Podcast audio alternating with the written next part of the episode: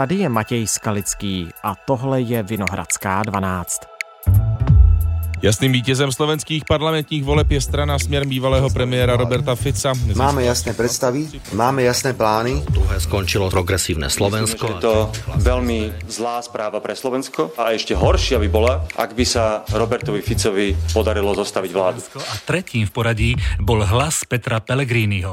Volby provázel rekordní zájem voličů, účast tak překročila 68%. Vytuneloval fašisty a zasel strach. Tvrdí o vítězi slovenských voleb Michal Vašečka, sociolog a programový ředitel Bratislava Policy Institute.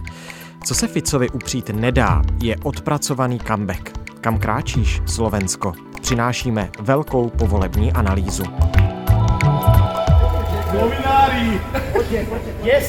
Dnes je pondělí 2. října.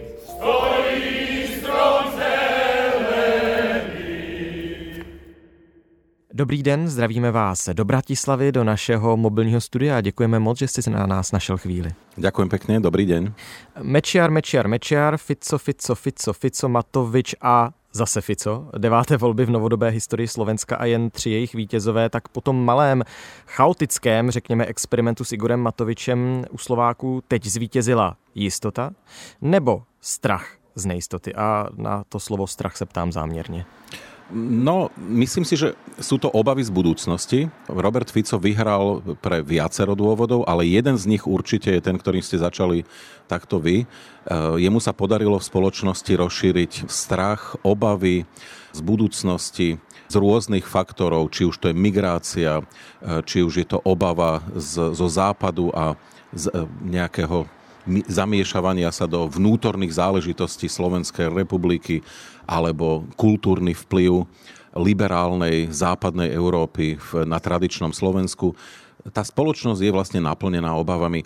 Je to vidieť v tom, ako e, sa Slováci, teraz sa odkazujem na výskumy verejnej mienky, obávajú e, západných hodnôt, ako sa boja e, Ameriky, ako sa boja samotnej Európskej únie, migrantov, LGBTI bez ohľadu na to, čo to je, tak vlastne vidíme, že spoločnosť je naplnená strachom, obavami. No len ten strach do nich niekto zasial. To je výsledok posledných rokov a Robert Fico jednoducho iba pozbieral plody toho, čo robil. To znamená, zasetí strachu mezi lidi stojí za velkým comebackem Roberta Fica. Já se ptám z toho důvodu, že ta strana, jeho strana Směr byla před pár lety na odpis. No, to je jeden z dôvodov. Druhý je, samozrejme, treba spomenúť to, že v každej krajine Európskej únie sa, e, by som povedal, stoličky pod demokratickými stranami zatriasli pod vplyvom pandémie, začiatku vojny na Ukrajine, inflácie, zdvíhajúcich sa cien to všetko malo svoj vplyv. V prípade Slovenska to bol aj mimoriadne chaotický štýl vládnutia vlády Igora Matoviča, ktorý v tomto zmysle, aj keď on to nechce priznať, e, veľmi sa hnevá na to, bohužiaľ dláždil celý čas e, späť cestu Robertovi Ficovi k moci.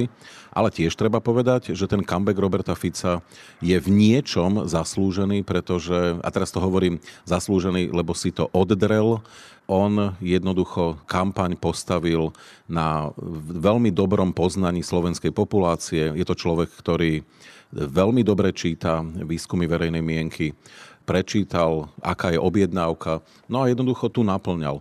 Tiež e, prišiel s obrovskou radikalizáciou svojich voličov, podarilo sa mu vytunelovať slovenských fašistov, ale to za cenu tú, že jednoducho tú skupinu svojich voličov veľmi silne radikalizoval a, a v tomto zmysle je, je otázne, že keď dnes povieme a sa tešíme z toho, že fašisti nie sú v slovenskom parlamente, že či je to skutočne pravda, pretože tie hlasy sa iba rozdistribuovali smerom k Ficovmu smeru a strane Slovenská národná strana, ktorá treba povedať, že tých ľudí, ktorí majú blízko k veľmi radikálnej a extrémnej dezinfoscéne, je tam pomerne veľa. Já zmíním výsledky. Voleb parlamentních na Slovensku telegraficky a se zaokrouhlením. Směr 23%, progresivní Slovensko 18%, hlas 15%, Olano 9%, křesťansko-demokratické hnutí 7%, Svoboda a Solidarita 6% a to samé Slovenská národní strana 6%, to znamená 7 stran, mohly být 4, mohlo jich být 10.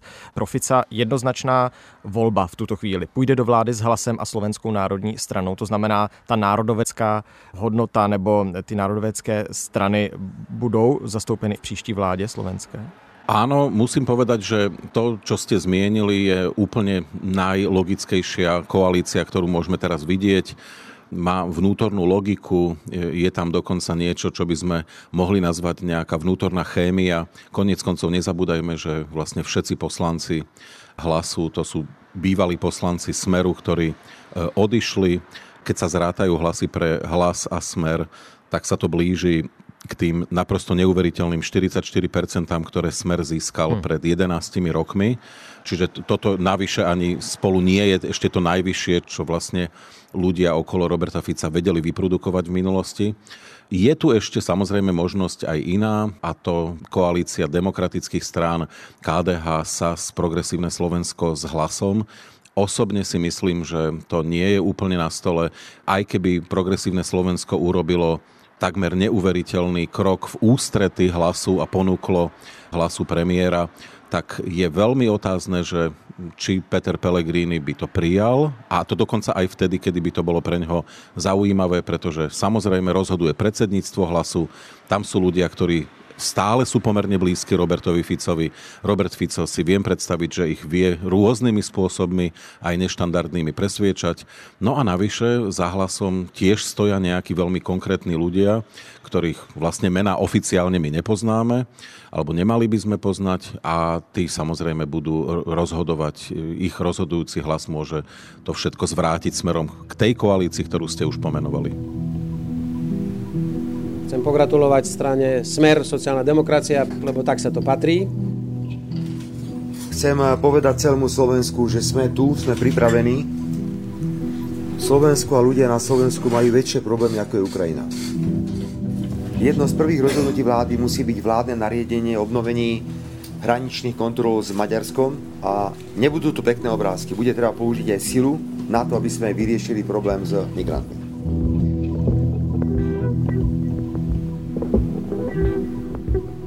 Hlas, směr SNS, oni by měli velmi pohodlnou většinu, počítám rychle kolem 80 křesel, asi ne to ústavní, těch 90, ale 80 by zhruba měli. Na druhou stranu, pokud si dobře pamatuji, tak Peter Pellegrini prohlašoval, že by ve vládě neměli sedět dva bývalí premiéři, navíc právě jeho hlas se od směru před lety odloučil, Fico to bral jako velkou zradu, Pellegrini účast na vládě s Ficem vylučoval, tak teď by tu nevůli překonal za nějakých hm, předem daných podmínek? Dávalo by mi logiku, že asi sa pán predseda strany výťaznej ozve druhej najsilnejšej, najbližšej z politickej strane. Nepredpokladám, že pán predseda Smeru bude prvému volať predsedovi PSK. Áno, my nevieme presne, čo sa stane a treba povedať, že e, veľa sa uvažovalo o tom, že Peter Pellegrini by bol pre aj Smer, Hlas a prípadne SNS naprosto dokonalým kandidátom do prezidentských volieb. Ja iba pripomeniem pre českého diváka, poslucháča, že tie prezidentské voľby budú na Slovensku už za 5 mesiacov, takže a momentálne poznáme iba jedného silného kandidáta v tých prezidentských voľbách, a to Ivana Korčoka. Volebné modely ukazovali, že Peter Pellegrini by v tejto chvíli vyhrával nad Ivanom Korčokom a strana Smer alebo strana Hlas nemá iného lepšieho kandidáta do prezidentských volieb. Ale to sú všetko špekulácie v tejto chvíli, pretože Peter Pellegrini sa k tomu nejako nevyjadril, iba by to malo nejakú vnútornú logiku. Ale zároveň treba povedať, že zisky strany Hlas sú natoľko veľké, že v tomto zmysle opustiť tú loď e, v tejto chvíli je je, je problematické z pohľadu Petra Pellegriniho, aj keď jeho projekt, by som povedal, smeru s ľudskou tvárou úplne nevyšiel. Nevyšiel v tom zmysle, že by mal výrazne viac hlasov ako smer, lebo to bol teda ten pôvodný cieľ a tiež nezabúdajme, keď hlas vznikal, smer mal okolo 8% a hlas vyletel vysoko nad 20% v tej chvíli. sns ve vládě, co pro vás jako pro sociologa to znamená, jaký signál v tom čtete. My jsme už zmínili republika, nebo nezmínili, ale řekneme to, republika se nedostala do parlamentu, krajně pravicová strana, těsně před eh, uzavírací klauzulí, skončila 4, asi 80%, ale SNS ta se dostala a může být ve vládě. No a tam treba povedať, že to je veľmi iná Slovenská národná strana, ako tam sedela e, ešte v rokoch 2016-2020 alebo v predchádzajúcich rokoch. Ak to dobre počítam, v tejto chvíli je to 10 poslancov, z toho vlastne iba jeden skutočne reprezentuje Slovenskú národnú stranu a to je pán Danko. 9 e, poslancov, ktorí tam e, na tom zozname SNS budú, to sú poslanci bývalej vlasti pána hmm. Harabína, ktorá kandidovala teda v predchádzajúcich voľbách a sú to teda rôzne veľmi prominentné postavy slovenskej dezinfoscény, pomerne silne zakonšpirovaní ľudia známi zo Slovenska e, z covidovej e, pandémie, z rôznych e, alternatívnych médií, No a v tomto zmysle, teda keď to mám porovnávať napríklad s tou republikou, čo boli takí e, svalovci, ktorí možno, že neboli najväčšími intelektuálmi, neboli to teda tie najzastrúhanejšie cerusky v peračníku, tak toto je, e, by som povedal, scéna, ktorá má blízko k tým ideám, ale je nepomerne, e, by som povedal, intelektuálnejšia, šikovnejšia a aj s väčším mediálnym výtlakom. Takže to by som povedal preto, európske demokratické Slovensko neznamená teda rozhodne žiadnu dobrú správu. 18%, vyše pol milióna hlasov. To je najviac, ako kedy liberálna strana e, v moderných slovenských dejinách získala. Pane Vašičko, 10 minut, možná přes 10 minut už si povídáme a ještě jsme nezmínili ten velký a nakonec ale nešťastný příběh progresivního Slovenska. Michal Šimečka to nedotáhl do konce. Zároveň treba povedať, že voľby vyhral Smer, čo samozrejme rešpektujeme, ale zároveň si myslíme, že je to veľmi zlá správa pre Slovensko. Ten odstup od Fica je pětiprocentní. Pro jaké Slováky hlavně to bude zklamání? Pro ty z Bratislavy? Hneď odpoviem na, na tú otázku, ale úprimne ja si nemyslím, že to je nejaký zlý výsledok. Je ten jeden z najlepších výsledkov pre lavicovo-centristickú alebo centristickú liberálnu politickú stranu na Slovensku za posledných 30 rokov, by som dokonca tvrdil.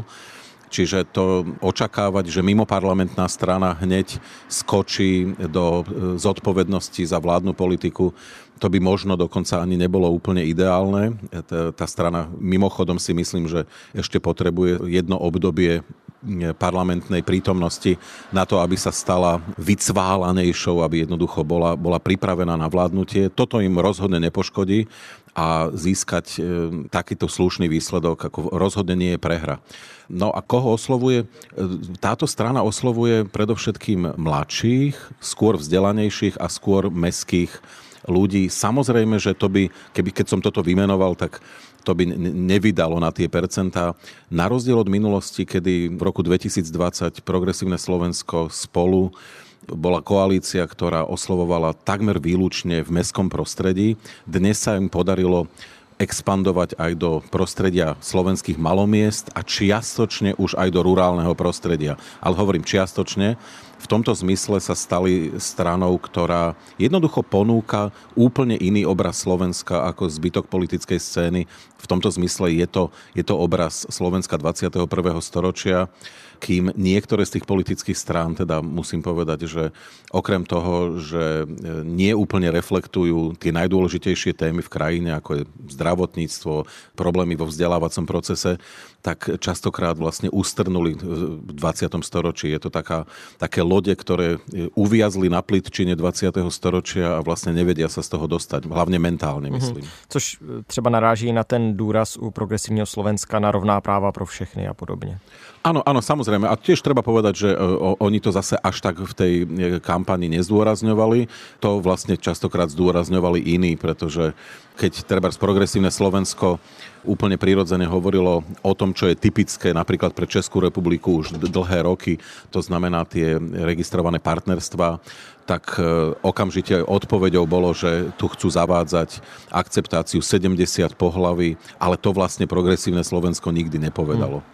Víte, čemu nerozumím? Proč se tak sekly exit polls? Protože když jsme se podívali někdy ještě v sobotu večer na výsledky očekávané na základě poměrně velkého vzorku a zpracovávali to agentury pro Markízu, pro RTVS, tak progresivní Slovensko mělo vysoko přes 20%, vítězilo ve volbách. Ale v tom reálném výsledku o pár hodin později hele Fico. No, toto ste trafili, musím povedať, klinec po hlavičke, lebo pre mňa je to obrovský šok. Ehm, som sociológ, viem, ako exit poly fungujú v iných krajinách, ehm, poznám exit poly aj v Českej republike.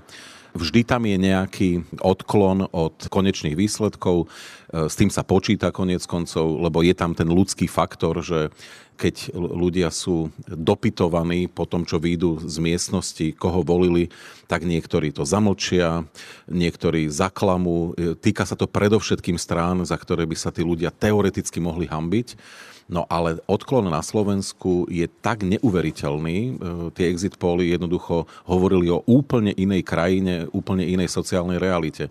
No a jediné vysvetlenie, pokiaľ by sme nepripustili metodologickú chybu, tak jediné vysvetlenie je veľmi hlboká nedôvera, ktorá je rozšírená na Slovensku medzi ľuďmi, voči inštitúciám.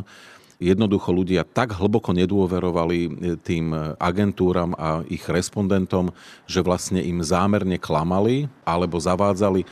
Iné vysvetlenie vlastne na, na stole ani nie je. No len to je obraz krajiny, ktorá je naplnená nedôverou do tej miery, že vlastne sa mení jej prirodzená dynamika. Největší volební účast od roku kolik? 2002? Znamená to, že nejenom my v médiích, ale i samotní Slováci si mohli přiznat, že to jsou skutečně ty nejdůležitější volby za posledních 25 let? Určite áno a tak to bolo aj vnímané, že po roku 98 prvýkrát naozaj bolo vlastne v hre to, že či Slovensko sa jednoducho vyberá cestou štandardnej západnej liberálnej alebo keď chcete otvorenej demokracie, no alebo sa prikláňa smerom na východ a, a vlastne prikláňa sa k takému nejakému barbarstvu, ktoré my sledujeme za posledný rok a pol a v tomto zmysle treba povedať, že áno, ukazuje sa, že akceptácia toho, čo sa zdá neakceptovateľné v celej Európskej únii, je na Slovensku pomerne vysoká. Ja iba pripomeniem, že ľudí, ktorí sú prorusky orientovaní alebo proputinovskí, je vlastne na Slovensku najviac v celej Európskej únii. Vladimír Putin je stále populárny medzi približne 28% Slovákov, 30% slovenských respondentov v nedávnom výskume tesne pred voľbami hovorilo, že by im buď nevadilo, alebo by priamo preferovali, aby Slovensko sa dostalo naspäť do politickej sféry vplyvu Ruska. No ale 30% to už je takmer tretina populácie. Čiže to sú čísla, ktoré naozaj Slovensko predsa len mierne vychylujú z toho, čo je typické pre stredoeurópsky región a vlastne pre krajiny Európskej únie. My jsme slýchali častokrát, že pokud progresivní Slovensko nezvítězí, tak mnoho lidí už eh, se nebude chtít eh, na Slovensko vrátit nebo na Slovensku žít, že budou třeba emigrovat. To se tak jako opakuje u voleb i u nás v České republice, ale jsou to často spíš planá slova. Očekáváte nějaký silnější odliv mladých lidí například po těchto volbách u vás na Slovensku? No ja očakávam, že hlavne ten odliv, ktorý už je a je dlhé roky, že jednoducho bude úplne prirodzene pokračovať a skôr sa dá očakávať, že tí, ktorí od týchto volieb si slúbovali to, že by sa teoreticky na Slovensko vrátili, pretože veľká časť tých ľudí, ktorí sú v zahraničí, tak majú nostalgiu, majú sentimenty, majú tu svojich blízkych, tých dôvodov je veľa, radi by sa mnohí vrátili. Toto asi nebude viesť k nejakým masívnym návratom. Slovensko to ale zažilo už aj v minulosti. Toto nie sú prvé voľby, ktoré by toto spôsobili. Čiže áno, e, Slovensko ten brain drain, únik mozgov systematicky veľmi poškodzuje. Dlhé roky si mnohí mysleli, že jednoducho krajina je vždy schopná produkovať dostatok ľudí kompetentných pre vzdelávací proces, pre zdravotníctvo, ale nie je to celkom tak, pretože ako mnohí vidíme za posledné roky, tí jedničkári a dvojkári častokrát odišli a v niektorých slovenských nemocniciach už vidíme tých obrazne povedané trojkárov a štvorkárov. No a potom tá zdravotná starostlivosť aj tak vyzerá. Takže e, on, ono tie nádoby bohužiaľ už nie sú prepojené. Až se z těch voleb politici vyspí takzvaně a začnou se domlouvat, jak dál vládnout, tak jakým směrem, zjednodušeně řečeno, se podle vás Slovensko začne ubírat? Slovensko sa takto, poprvé bude veľmi záležať od toho, e, ako dopadnú voľby o dva týždne v Polsku, pretože ak by tam vyhrala PIS, ktorá by urobila koalíciu, nevieme s kým, ale teda by bola vládnúcou stranou, tak e, tu vlastne vzniká e, celý blok krajín, ktoré sa budú vymedzovať voči Bruselu a voči niektorým mnohým konkrétnym európskym politikám. Ak by to tak nebolo, tak Slovensko by nejakým spôsobom sa pridalo k Maďarsku v mnohých ohľadoch. Ja ale tvrdím skôr to, čo si možno, že niektorí ešte neuvedomili, to, čo spája, e, by som povedal, všetky tie tri politické strany, ktoré teoreticky budú formovať e, vládnu koalíciu, je to, že to sú strany, ktoré Slovensko dopredu veľmi neposunú. Bohužiaľ to môže znamenať ďalšie štyri, prípadne viac stratených rokov v čase, kedy Slovensko si to už veľmi nemôže dovoliť, pretože stratilo už príliš veľa. To je vlastne 12 rokov vlád Smeru, ktoré okrem nejakej oligarchizácie politiky znamenali predovšetkým úplne chýbajúce reformy, nevyhnutné reformy a vlastne postupnú stagnáciu v tých najkľúčovejších veciach. Ja vždy opakujem, že keď sa pozriete na najúspešnejšie krajiny sveta, tak e, môžete indikátory toho, prečo sú úspešní, nastavovať rôzne. Ale jedno majú spoločné investujú veľmi masívne do vzdelávacieho procesu, po druhé do zdravotníctva, po tretie do kultúry a po štvrté do vedy a výskumu. Všetky štyri tieto položky na Slovensku sú poddimenzované. V prípade takých, ako je veda, výskum alebo kultúra, dokonca veľmi dramaticky. Takže bojím sa, že v tomto zmysle, to je vláda minulosti v tom zmysle, že ona sa samozrejme bude snažiť e, dobre predávať svoje kroky ústretové k dôchodcom, k rôznym skupinám pracujúcich alebo niektorých ľudí, ktorí jednoducho sú zaujímaví volicky, ale že by to bola vláda, ktorá Slovensko paradigmálne posunie dopredu, tak o tom vlastne už teraz vieme povedať, že to tak nebude. Já se na úplný závěr vrátím ke své první otázce, kdy jsem se vás ptal, zda zvítězila jistota anebo strach z nejistoty a vy jste mi potvrzoval, že do jisté míry to byl strach z budoucnosti. Tak nedá se ale ve výsledku ten strach pochopit. U sousedů vám zuří válka, ekonomicky na tom nejste úplně nejlépe, tak není ten strach nakonec pochopitelný? Ale on už samozrejme, že pochopiteľný je a treba povedať, že eh, on dneska je vlastne prítomný všade vo svete. Mm, keď sa pozrieme na to, čo sa deje v USA, v mnohých krajinách západnej Európy, je to veľmi podobné. Veľmi podobné je to koniec koncov aj v Českej republike. Problém je, že tých ľudí, ktorí sa nejakým spôsobom stratili vo vyhodnocovaní toho, čo priniesli tie polikrízy, multikrízy e, súčasnosti, je, zdá sa na Slovensku väčšina. E, jednoducho ľudia, ktorí veria, že stačí, keď tá búrka globalizácie nad našimi hlavami prehrmí a my v hlbokých dolinách to iba prežijeme. To tak nebude. Proste nedá sa byť súčasťou globalizovaného sveta a zároveň trvať na tom, že nejako nebudeme participovať na jeho tektonických pohyboch. Moc krát díky za tuhle povolební analýzu. Ďakujem veľmi pekne za pozvanie. Tohle už je všechno z Vinohradské 12, z pravodajského podcastu Českého rozhlasu. Dnes s Michalem Vašečkou, sociologem a programovým ředitelem Bratislava Policy Institute. Analyzovali jsme spolu předčasné slovenské volby a comeback Roberta Fica.